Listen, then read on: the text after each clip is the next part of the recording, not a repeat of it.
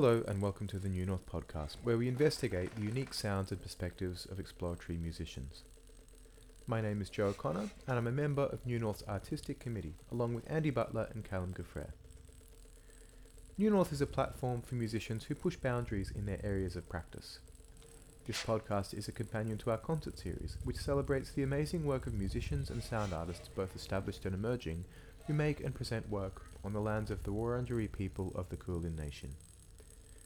Head to newnorthmusic.online for information about upcoming events, links to recordings from previous concerts, and information about our Emerging Artists Commission. You can also like New North on Facebook and follow new underscore north underscore music on Instagram for regular updates about our activities, including our upcoming workshop, What Do You Do When There Are No Rules? This event is running at Brunswick Mechanics Institute on July the 2nd from 10.30am to 1pm. You can find out more information about this in the upcoming tab of the website. In this episode, I'm talking to members of Mahagonny, who performed at our recent concert Foreign Intimate. Mahagonny is an interdisciplinary project which combines visual art by Lena Czerniawska and musical improvisation by Emilio Gordoa, Michael McNab, and Josten Myburgh.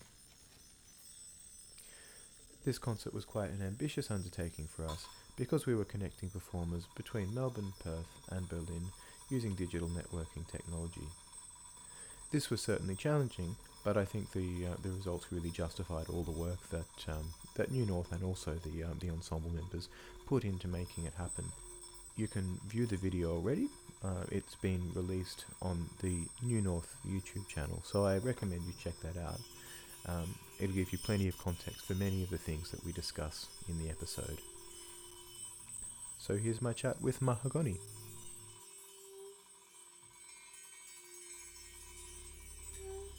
Hello, Josten, Emilio, and Lena. Thanks for joining me to talk about your recent performance at New North's Foreign Intimate. Hi, Joe.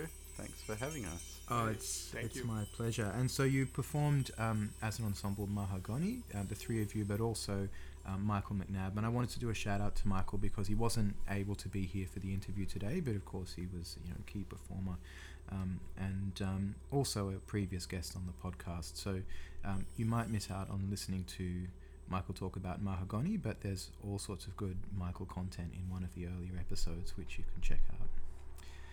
So the work that you presented at New North was a really intriguing combination of, of visual art and sound, performed between Narrm, Boorloo, and Berlin using live networking technology.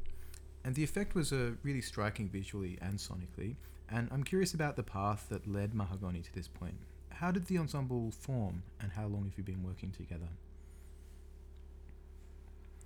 Well, to answer that, I can start to net some connections. Um, yeah, that's that have been a, a process through uh, traveling, and especially into our first encounter, we had uh, Josten, Michael, and me in Berlin. If I am right, it's around 2015, or maybe, well, around those years. Yeah, end of ago. 2014 maybe, like or something like that. Okay. Oh, so it's been a, a long term project then? let's say that was like the beginning when when I met Michael and Josten in person and when we musically connect. And uh, the project Mahagonny will join as it is now as a, with Lena um, a few years later. Basically uh, we tour in Australia in 2019 winter in Australia summer in Berlin. And uh, yeah, that was basically the moment where we had the chance to to work together for a long time. Mm. And I guess the um, the project is like incredibly impractical because we, we live in such different parts of the world. So it was like really, uh, you know, I I had a I'd played some duos with Emilio and duos with Michael and trios with Michael and Emilio and trios with Mike uh, with Emilio and Lena and Emilio and Lena have a duo. um, and so it was kind of like uh, this the, the, the beginning of Mahagonny was like the bringing of all of those projects into the one space, so that that you know the the, the kind of final form of the collaboration could manifest. Yeah, yeah. It's Um, interesting when that happens, isn't it? When a project kind of forms out of actually a, a collection of really close relationships. Because it's surprising sometimes how quickly things can really work well, you know. Um, even though it might be a, a new group of people, um, in terms of the complete collection, there's so much understanding already there, you know. Um, and I think that that came across in the performance as well, um, even though it might have been a little while since the previous um, Mahagonny event. Um, and uh, speaking of Mahagonny, the name, how did that come about? Um, there was much confusion from my end initially because I thought it was mahogany, and um, so I got, received a very polite email saying, um, "No." Uh, I think it came just before uh, the tour that we knew we will go to Australia and we wanted to work on something more consistent. So we Mm. were searching for a good metaphor uh, to base our research and to to connect uh, the work together. Something that will be in between um, performance, music, uh, literature, and uh, visual arts. And then Mm. Bertolt Brecht came with a fantastic um, libretto that uh, he made in the beginning of 20th century. Yeah, he made it for us. He made Some it for years. us. yes. um, a new commission. uh, of course, uh, we didn't uh, want to really stage uh, this uh, opera, but we wanted to take the metaphor of the building a city in nowhere because. Um, uh, also in the um, uh, Mahagonny opera, there is just a few lost people in nowhere, uh, which in Australia has this meaning of like this huge distances that are in between the cities and the big Mm. desert in the middle. Uh, so as I was like never before in Australia, I was imagining this feeling how it is to be in the most lonely metropole in the world. Uh, so Because that's what that's what people say Perth is. yes, the, the most the most isolated capital city on earth. Sorry to interrupt, Lena. also like the Mahagonny is the city the, which is just in the middle of the nowhere and it has its like uh, insane fast uh, strange life and so it it it uh, pops out uh, is very intense and then self destroys and so Mm. it's the metaphor of the nowadays uh, strange world and it was a metaphor for us to just meet in a very instant and also working with Mm. improvisation do something together and then just make it disappear uh, as the improvis- as what uh, comes with improvisation and go back again to our separate uh, lives Yes, you know, nice. Uh, uh, almost like an explosion of energy or something like that. Um, as as you're describing this, I can't just help think of Las Vegas and think that maybe secretly Exactly. Well, Las Mahagonny is just Las really Vegas. Pretty much. Yeah, yeah. materialization of mahogany No, you're much classier than that. Um, so, thank you Uh, so I'm curious how you would uh, describe the group's creative practice because you you know you um, touched on that that it's really this combination of, of different sort of um, disciplines you know visual art um, improvisation and and sound art um, yeah it, how how would you describe the interaction of those in the music and um, that you make? I think this will have at least uh, five different answers, like from one of us in the group, and the ro- the rest is for the receptor outside of the group. Uh, because everyone have arrived to this project with their own practice and kind of try to impose it and in a more polite way to uh, negotiate what we can do together.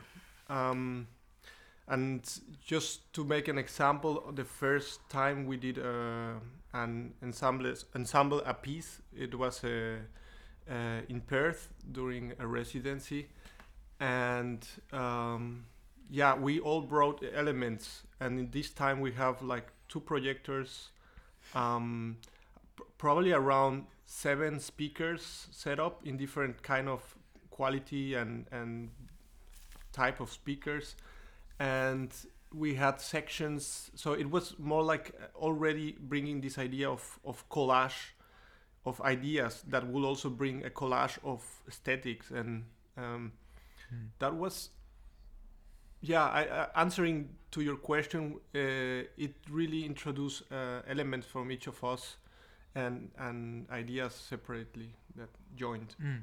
But it was quite funny, like this amount of speakers, projectors, computers, tablets. Like we were really like, oh yes, we have time, so we and we have devices. Let's just use everything.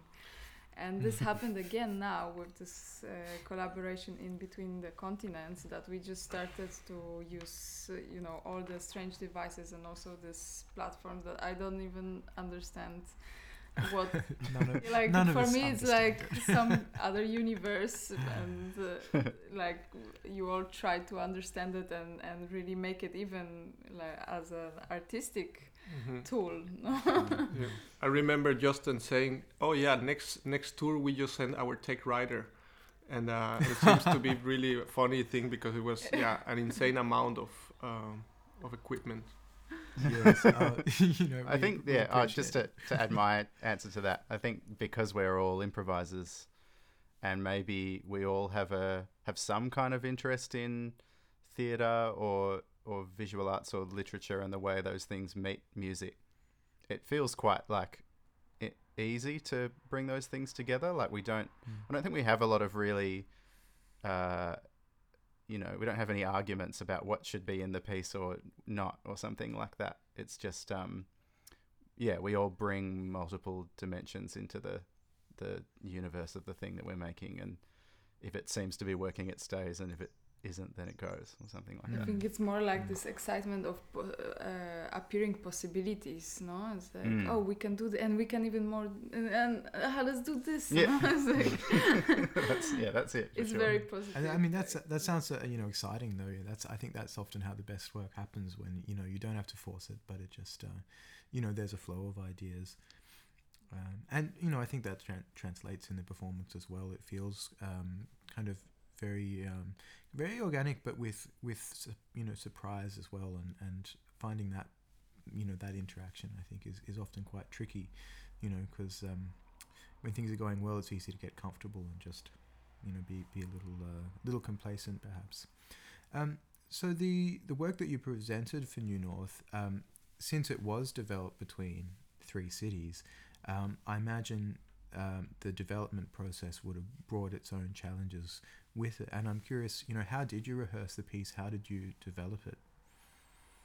Um, well, I'll just talk about the very beginning, uh, at least for me, was that we, we spent a lot of time teching, basically, um, just learning how to actually use this fairly convoluted software. Um, but I remember the first time we got some kind of stable connection between each other, and then we just played, and it was this amazing feeling for me of like, oh, it's this again, you know, like. Um, and especially for me, like playing with um, playing music with Michael and Emilio uh, is like a really special thing for me because that was kind of the beginning of me getting really getting into improvisation as a practice. So it feels a bit like home or something. Oh, lovely. So I remember this um this really beautiful moment when we just yeah finally started to play after about two hours of tech setup, and was like, oh, this works. This is wild. Um, so uh, yeah, I don't know if you want to speak more to the the details of of where we went from there, um, Emilio and Lena, but I just wanted to share that Mm. uh, that opening because I think that energy drove the rest of the process, at least for me. Yeah, I think that precisely that moment was uh, the hope to to feel that gonna work because uh, you know skepticism can enter very much into these collaborations on long distance. And uh, from the beginning I thought like uh, should be something that even if doesn't work this is our our our material like glitches or n- missing connections. And I was already trying to imagine even if we could score something what about if Michael drops out? And this is a chance to do something else and try to uh, in in my head I was trying to compose uh, ideas through through the problem of the connection in between the cities. Mm. At the end, Mm. uh, those ideas were uh, uh, not happening because there was much more uh, uh, work to do with the technical things previously. That there was actually not not need even to uh, to concentrate on what we wanna do. But in the moment we Mm. start to play, uh, that Josten just mentioned was like, ah, what about we don't have any idea? What about we just do we, we just play. But I maybe I pass that to Lena. Here in Berlin, we we we decide uh, as we will be the only uh, house without uh, uh, an an audience. So basically, I could I could be uh, half uh, naked or half dressed or half naked. uh, yeah, I could be after. Um, yeah, and that, more more like we could stage however we want in here, uh, without a compromise how uh, it will actually be visible, except what we want to focus on. And that Lena Mm. brought uh, a bunch of ideas that we have to technically technically solve it, uh, because we had like a different, a different, very different technical issues here at home, and um, or not issues but uh, tasks. Uh, Chances.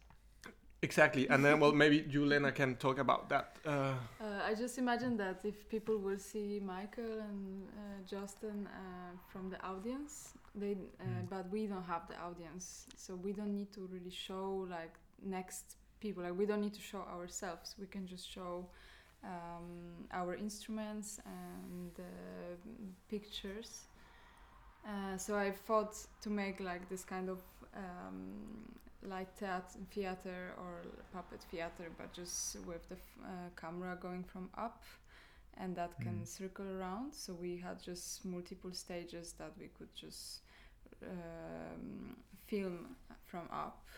And my idea was that I can um, put some objects, use light or draw, but at the same time it will be uh, mm, putting images on top of the Emilio's instruments, so we can also see his hands, his tools, and see him playing without focusing on his face, on his body, but on the Mm. on these little things that sometimes we cannot see from far, being um, uh, as an audience in the distance to the musician. So we had this very like. Um, fragile um, stage at home, which uh, actually took the took over the whole room. So we lived with this like five drums and uh, turntables Yeah. for one month Yeah. here, but it was beautiful. yeah no it, it came up so well and um, and and kind of coincidental actually that in addition to your set one of the um, the earlier sets at the same concert was um, Flora Carbo and Eitan Ritz who I think will do another episode of the podcast. And um, they also had uh, cameras focused right in on uh, Flora's hands and Eitan's um, I think it was modular synth um, showing all of these little details as well. You know it was definitely a less kind of um, uh, kind of constructed visual world in a sense but um, again that sort of idea of minutia coming across. And uh, you know and i really i thought it was such uh, an interesting way with the visuals um, to really embrace the camera view or the, the uh, i don't know if you were using a phone or a camera but um, whatever it, whatever it was um, the, the whole visual of your room was really captured in this uh, almost through through this very um, kind of um, uh, what's the best way to describe it? I mean, almost like a cinematic view, but very kind of close up on all of these um, objects. And it really felt like its own little world, a, a little microcosm, um, where there was all of this concentrated activity. And um, uh, and it was interesting actually. For um, I mean, the receiving your signal from Berlin, there was um, probably due to internet connections uh, or whatever, a little bit of lag. It was a little bit um, uh, stop starty, at least in the um, the the projection in the venue. But it actually became um, a really interesting effect because there was this unintentional obscuring of some of the faster movements, um, which created another level of ambiguity, even as you were kind of filtering things through. Uh, was it cellophane or something like that? Was there later in the piece? Yes, uh, it's because um, um, normally when I perform uh, with improvised music, I use overhead projector where I uh, Mm, mm. where I draw on on this kind of transparent uh, sheets, but also uh, where whenever I make installations, I use um, all my magic tools that I have at home. I have this special old suitcase that I open like my little Right. uh, secret Mm. world, and I just take things out of there. It was actually funny because during the performance, because we rehearsed a few times, so I already had Mm. things prepared, and Mm. but it's not a coincidence that I mm, do improvisation. So I started to get bored, and I was like, "This is the worst thing I can feel during the performance." So I need to change something, and I need to change it fast. So I just went to my suitcase and I took out like the whole like this huge pile of um, strange uh, f- things. And I just put it Yeah. on top of the turntable, and it started to um, create a lot of To agglomerate. dimensions. and I started to put the light inside. I was like, okay, now I now I even don't know what is happening, so it feels great. but that was cool, you know, and and um, you know, seeing the difference between what you were doing in the sound check and in the performance, it was it was quite different, and that surprised me actually. I, I sort of assumed that you'd, um, you know, you had a p- particular order of events with all of these different objects, but it was really, you know, it was very different. Um, b- between both of those versions, and you know, both beautiful with with quite different characters. So you mentioned uh, that you were placing all of these items on um, Emilio's instruments, you know, drums and the turntable. Um, and I just realized that we haven't actually introduced yet exactly what sound sources um, all every individual was bringing. Um, so, um, would you like to um, uh, maybe give a bit of a summary of the sorts of sounds and the setup that you were working with? Well, yeah. Um, as as we are like sharing the space and the responsibility of elements, uh, I think very concrete. We are three musicians and one visual artist, and uh, Mm. we all have an instrument that has a name. Uh, I will say mine will be the most ambiguous. No, that's not right. It's Michael's.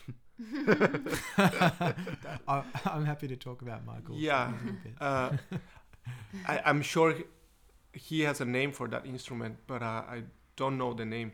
But okay, what what I have, it's uh, uh, some percussion elements, but based on a, a big grand casa and a snare drum, and Mm. basically th- this is the sources for preparing uh, sounds on top of it, or to scratch, or to to play with um, like range of sonic possibilities. So I'm Mm. I was at it's a percussion instrument, but uh, I trade it also as a as a source for uh, for uh, so like a canvas for Lena to work with. Mm. Uh, Also because the Grand Casa has a natural skin, has a texture, uh, so in sound will be rich, but also as a texture of visual uh, aspect will be also rich. Mm. So uh, Yeah. then the instruments start to be occupied by other other media. So it was not only an instrument, is what I wanted to want to say. It was not only a music Mm. instrument, but uh, also a source for for the visuals. Mm. And it Uh, did certainly have that feeling at the beginning, particularly on the larger drum, um, uh, that um, it was like a canvas, you know, uh, even in tone, you know, this sort of off white um, blank space that, that filled up very quickly with lots of different things. Mhm. And how about you, Josten? Um, tell us about what you were playing. I was just playing a saxophone. Oh, boring. it's, it's amazing. Like, I mean, you're yeah, probably you're going to talk about Michael's instrument. Uh, Uh, but I, but I can yeah, yeah. I can sort of you know mention that it's you know it's basically a polystyrene box Mm. and um, with lots of bits of metal and wire and and you know things hanging off of it and the polystyrene box is this very strange kind of late late capitalist freaky freaky object that like he also uh, clarified that it's the broccoli size. Yes, yes, yes, yeah, broccoli is yourself, it's important. broccoli. and it, it kind of amplifies everything that passes through it in a way that is really unusual Mm. so that when I play with this group, or at least in, in this particular um, project, uh, it was like there was this kind of really dense forest of sound, like super layered with so many different parts and components from all these tiny interacting chaotic things. And then um, I just kind of sit inside that with these really sculpted kind of multiphonics um, or very subtle microtonal melodies. Um, sometimes doing more kind of busy noise based stuff with the mouthpiece off so that the sounds are all based on air and not on um, on pitch. Mm. Um, but it fe- it's this amazingly freeing place to be because um, obviously I'm paying a lot of attention to how the sound emerges out of silence and comes back into silence. But there's just so much going on. There's so many different like ways to do that and ways to to um, to kind of fit into the sound environment. Um, so I sort of th- thought of myself as a bit, especially in the Perth concert where I was like alone on stage with this breath-based instrument, surrounded by these speakers and this camera, just with all this stuff happening. I just felt like I was sort of anchoring the experience or something, or sure. doing something a bit simpler, like a Eye of the Storm situation. Right. And I- that's, I would that's sell- interesting. I was. Oh, sorry. So- go on. Sorry, just saying very briefly, I will self-describe Josten as the the like ground element of on this very airy uh, or like uh, Mm. almost loose uh, palette of of sounds because what he described as as a sound material like playing very uh, rich multiphonics and almost melodic uh, sequences that will kind of ground most of what we do that that is uh, uh, I will describe it rather uh, airy Like a frame or frame. something.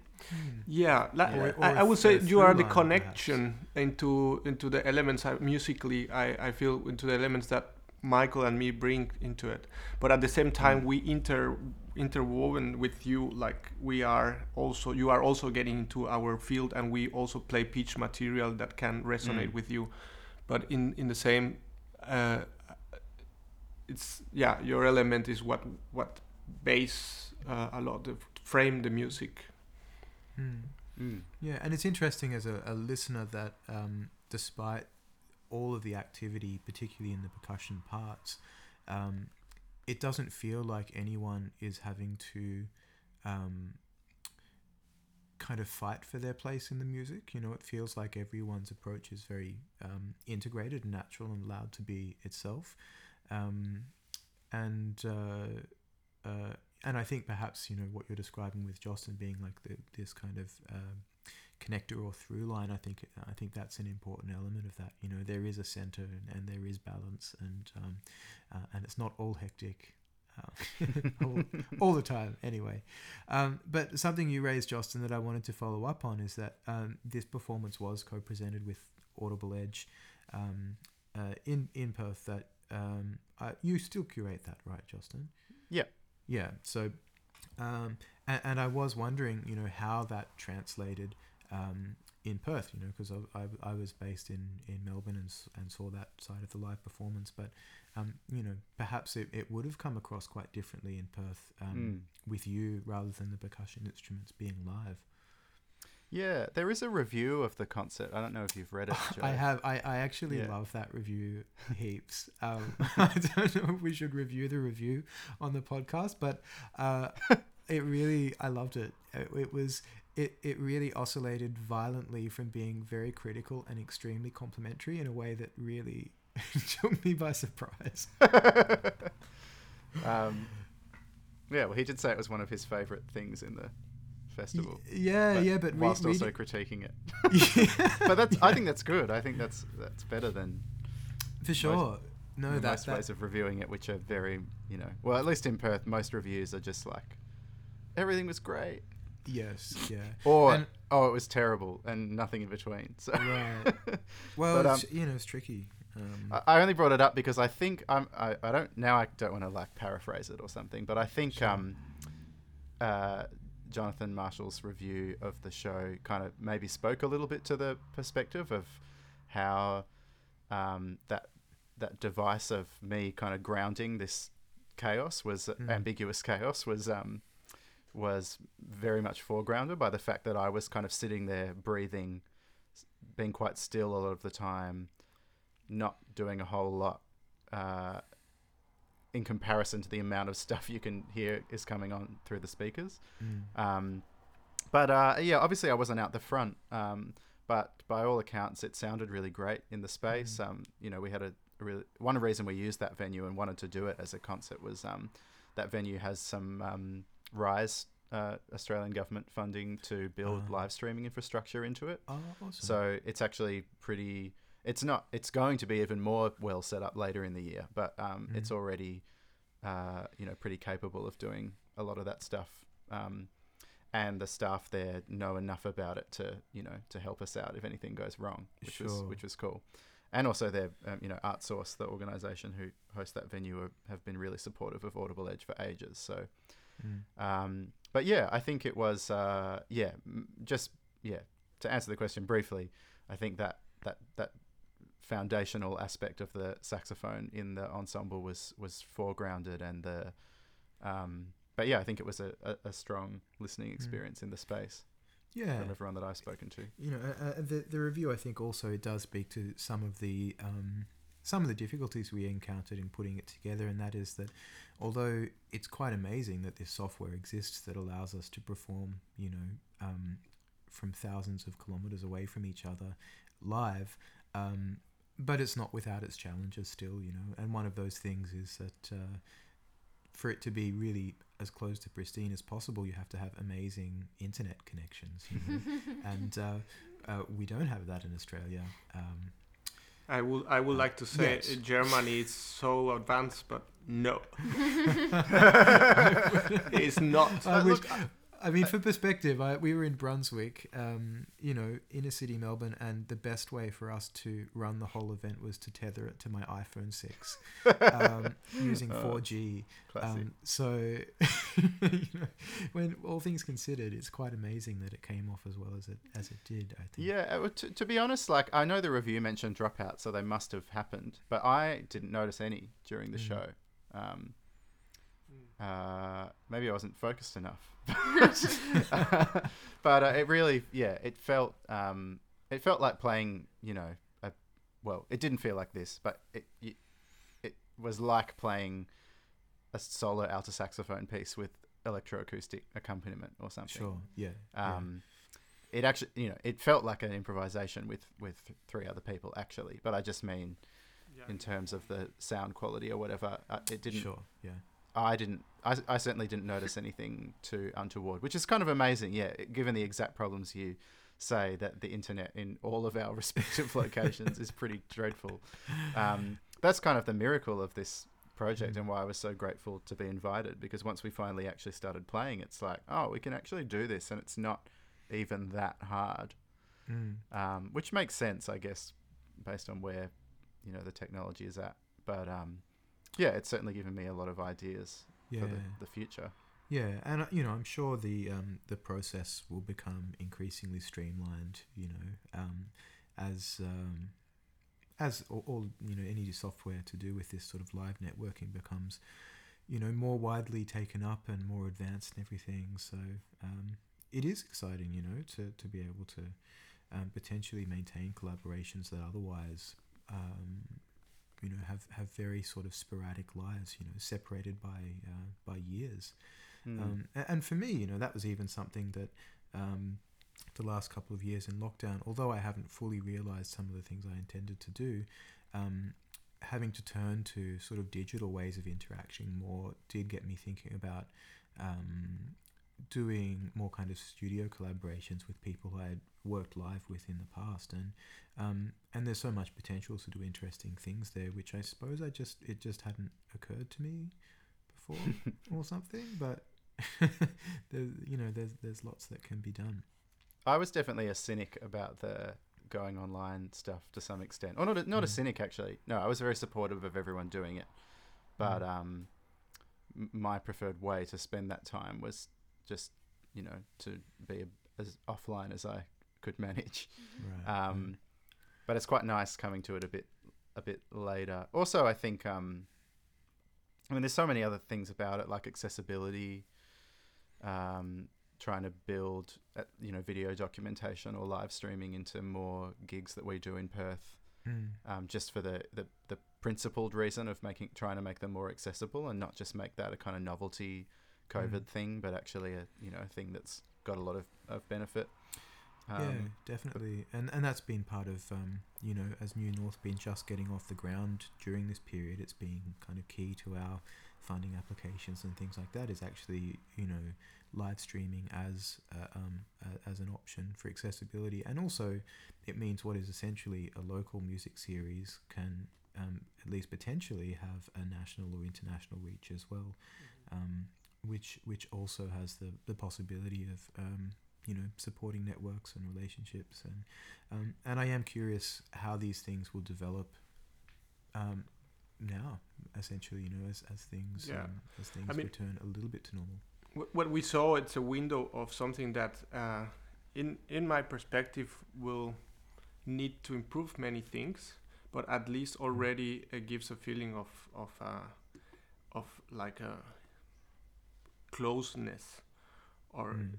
And, and as far this is not a replacement because this is not something i want to achieve that we can be s- physically separate but feeling more and more close because i prefer way more the element of sharing a room with people. Mm, because course, i didn't have wine with you after the the gig and Mm. many other things before or like the feedback feels so strange after that we we we Yeah. jump out of the house for a walk in the canal that was our kind of Mm. coming down after the this emotion Mm, uh, mm. it's also good but it's not the same and i i don't i i just wish that uh, institutions and organizations don't take this as a replacement but as a New possibility. new possibility Mm. Yes, because also yeah. that could lead into more like fast production less responsibility on on gatherings um, Mm.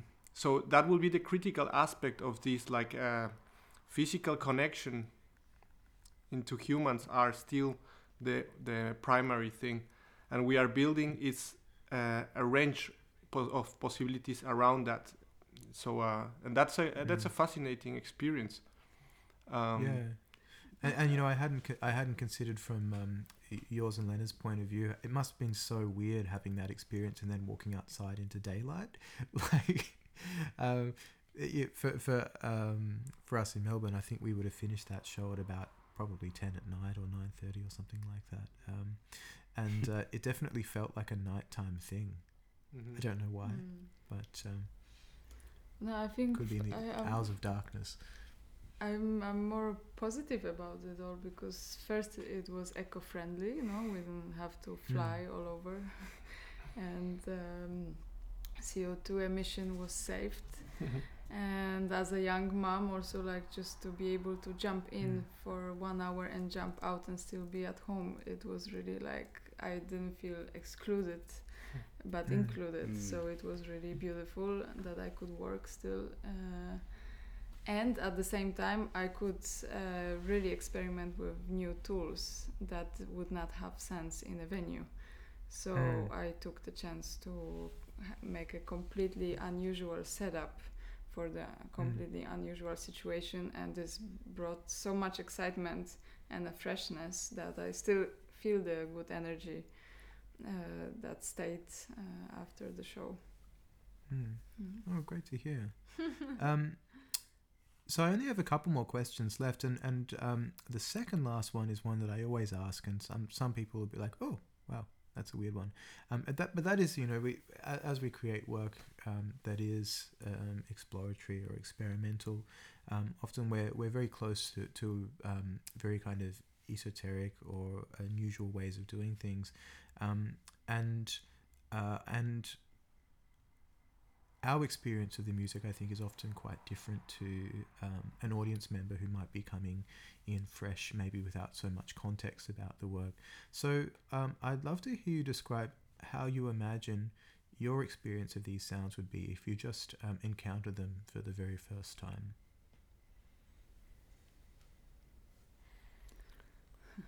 Well, I, I think uh, Josten previously mentioned something like an active uh, uh, weird active forest or something like that. So I, I- think one of the relations will be like how this relates to, to the sounds that already exist in nature, or in the and Mm. on not nec- well calling nature also like a polluted environment. Um, how these sounds appears into the daily life, or fragments of the of it in the daily life, and uh, probably also some people it depends it's a cultural reference how you how you hear Mm. so you will relate to uh, films and mostly horror films yeah. some people will That's what that's Yeah. what my mum gets out of it. I think. Oh yeah. Yeah. Maybe, no, maybe not so much anymore. if So- you spend more time in the in in not in the nature you probably relate more to to the kind of also scary nature that is there natural environments I think uh, for me, I um, I remember quite distinctly this moment being on my friend's farm when I was a kid, where I heard some metal kind of clanging around at the top of a flagpole or something like that, and I was really kind of touched by this sound, but didn't really know why. Um, I think you were destined to be a weird musician, Josten. well, I was already listening to like, uh, because of the internet, I got put on to like Eric Dolphy when I was pretty young, so I was already quite probably listening to that stuff, Yeah. even though I didn't really know so much about like experimental music or improvised music more broadly. Mm. But I kind of feel like this, you know, if I'm just talking about myself and not like an abstract audience member, Mm. um, I think I uh, I think this group has got a lot of like my own kind of sonic ideals in it or something. Like there's a sense of consonance or resonance that I've always found really appealing. Um, there's percussion, and my first instrument was drums, um, and a sense of like, you know, a kind of broad or like expanded, you know, vocabulary on those instruments. So I don't know if I if I came along to it as a kid, I necessarily would have uh, been way into it or just really confused. but um, Both I reckon it, it it's it's the kind of thing where if I saw it when I was twelve, I would have uh, gone, you know, I don't get this, but this is um, there's something compelling about it, and maybe I would have, you know, the memory would have stuck with me. At least I hope so. yeah, that's an interesting thought, and and I think the way that people have those experiences says quite a bit about your you know your personality. Like I remember getting um, uh, albums as a kid, which I wasn't quite ready for. I mean, one of them was even the All Seeing Eye by Wayne Shorter, which is I suppose one of his more out there albums of the 1960s. Um, and I remember getting it and listening to it and wanting to like it, but kind of not liking it, but realizing it was really good at the same time.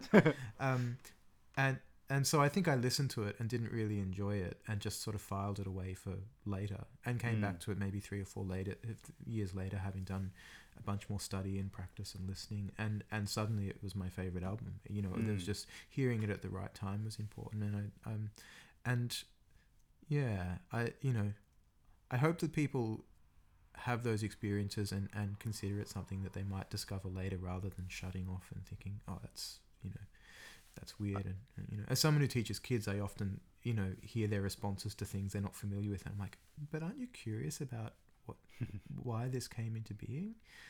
You know? I um I saw Anthony Pateras play when I it was like the first my first week of uni Hmm. studying music, and I saw Anthony Pateras, and I don't think I liked it, but uh, I was it clearly made a mark because I couldn't stop thinking about it, Hmm. and by the end of the first semester, I definitely processed enough to turn it into a really positive memory.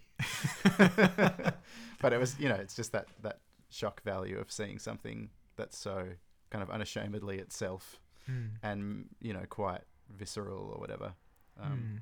and not trying to be pretty you know not, Yeah. not trying not trying to please easily or something you know it's like Mm. you you have to delve to discover its secrets or something like that you know um so the last thing i Sorry, wanted to Lena, did you want to say oh something? sorry did i Um, cut you uh, off It's just for funny because uh, I think for you as musicians, it's sometimes difficult to, to see the the beginning point, like really the day you discover music, because you you work with it the whole life. but as a visual artist, I just remember very precisely when uh, I got amazed with the improvisation. And I was just on a very boring hangout, and I was just like looking for a possibility to change the club. And I was dragged by a very old friend I barely remember. Like, okay, let's let's just go to another place. And he just took me to another venue, and it was suddenly full of musicians because it was like a night of gigs, like gig after gig after gig after gig. Mm. And they just put me in the yard of the venue and they just start to rehearse and play like jam together. And I was the only person that was non musician. And I suddenly had the feeling they all play for me and they play live. And I was never before on concert. Like I was not, absolutely not in the music world. And I was so amazed. I was like, wow, this is just the, the best feeling ever. Mm. Like I want to stay here forever. I want to keep listening and exploring, and that was just like a complete shock and uh, and a spark for the whole future work I do. Uh, since that moment, I was Mm. just I got extremely addicted, and I think in the improvisation and experimental music, this contact with the uh, audience, the live contact we have, is the crucial thing. And then you can get the weirdest you want or the most experimental you want, but you are there with the people, so you can um, really give them this experience, uh, life experience. And, and this is the most amazing part for me of this um, scene. Mm. Yeah, so, I mean, it sounds c- quite a unique way to have your first um, experience of improvisation. I think most people's first experience of improvisation isn't nearly that positive, so I, I envy you. That's uh, uh, for for so many people. I think it's something that kind of grows on them, you know. Um, um, the the last thing I wanted to ask you about is just um, um, if you have anything coming up either as individuals or in your other collaborations or as a group. Well, me personally, I have more dreams than facts of this group happening, but I would like to do a, a tour in Mexico with this group. Oh right. Uh, cool. But uh, yeah, a, I really want to do that too, Emilio. a, a, a dream needs to have like some hours of uh, of commitment to make it happen. So I, I hope to find that time. We all find that time. Uh, but this event, what we had, also opened a range of possibilities that it seems more more easy to get this happening. Um, well, easy is not the word because we all face so much technical problems. That, but we, we we went through and we already know the quick solutions or the the things to improve. And uh, yeah, I Mm. really feel felt like uh, this can happen any moment, and that's a great feeling Mm. but uh, like individually we all run our own schedule uh, i'm working momentarily in uh, in sound installations and Cool. i'm presenting uh, a couple of pieces of um, yeah more displays of sound in the on, on the space. One in, in mexico city and one and a couple of installations in berlin. That's what is coming up for me. Of course it's inspired all the time from my previous practices and have to be also what I have done with this group. I have like from every every every single thing I have done I I always keep something that reflects what is coming next Hmm. Hmm. How about you, Lena? Uh, what's coming up for Well, you? I'm um, I'm uh, looking closely how the life begins now. So it's a very uh, it's a big project, I must say. yes. Probably will take yeah. all my life, and um, but I must say that um, as I was not big like close to any children before, I'm looking at Mm. my son and I'm really amazed because I don't remember this of myself and I didn't know where Of we come yeah. from. I don't know if you had this experience. So it's a bit like looking in the something so metaphysic and so like looking into God's eyes, something strong as this one. So Mm. I'm I'm in this uh, journey now.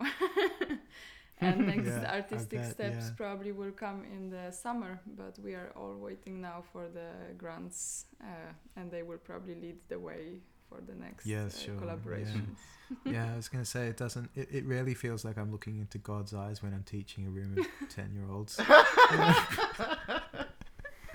um, how about you, Josten? What's what's on the horizon for you? Um, well, probably the most relevant to Melbourne people is that I'm uh, I'm touring with uh, Joshua Pether, who's a really interesting WA based choreographer who does a work in the Keir Choreographic Award, Mm-hmm. um, which I think is in Melbourne at Dance House from June 30 to July 2. And I'm touring, uh, it's with Daisy Sanders, who's a really great dance improviser, and um, Sage, who's a uh, singer improviser that many people in Narrm would know because uh, she Mm. lived there for a little while. So, um, Can you repeat her yeah, name? Sorry. Sage. Okay, thank you. Can you loop You it? want me to do it again? Um, Look her up. Um, yeah, she's, she's fantastic. Say- Uh, uh, it's is what, spelled P B PB? B B T for Yes, anyone who's we who wants to search that. But um, yeah, so I'll be over there, and then Sage and I are curating Make It Up Club, and we're also doing some weird uh, back-to-back DJing at Hope Street Radio. Amazing. so we'll be having a fun little. Um, it's the first time I've travelled for music in a, in like, yeah, two and a half years or Mm. three years or something. So um, I'm nervous, but should be fun. And I'm working with um, a pedal board now. Uh, yeah, using- I'm I'm looking forward to hearing that. Uh, you Mm. sent that tiny little uh, um, uh, sample of that, you know, when you were um, first organising this tour, and it sounds really, really cool. Mm, Um, thanks. so, are you doing a live um, a live performance with? Is that part of the dance? Yeah, so there, there's four shows on, between June 30 and July 2. There's like Mm. three evening shows and a matinee. And I think um, Aviva Endean is in um, Oh, cool. one of the one of the projects as well. So there's probably lots of really cool sound stuff in there. Mm. And Dance House is in North Melbourne, isn't it? I've got no idea, Oh, right. but uh, um, don't don't quote me on it. Uh, It's Yeah, been a while, yeah. it's been a while since I've looked into it, but um, well, that was all I really wanted to talk to you about. But um, thanks so much for the chat, everyone, and um, making it fit in in three different time zones. Very much appreciated, and um, lovely to hear a little bit more detail about the ensemble and all the all the thought um, that went into your performance. I must Thanks add something us, very fast. Uh, it's really missing the voice of Michael in this. Mhm. Uh, in this. Yes, You yes, all know that's true. why, and uh, yeah, basically we had like a, a cake with a, a few slices less uh, when we met now. Mhm. totally. Um, ma- maybe I'll give uh, Michael a chance to respond with. Um, you know, we'll insert some Michael later, maybe. Yeah, but thank you so much. My Thank you. pleasure.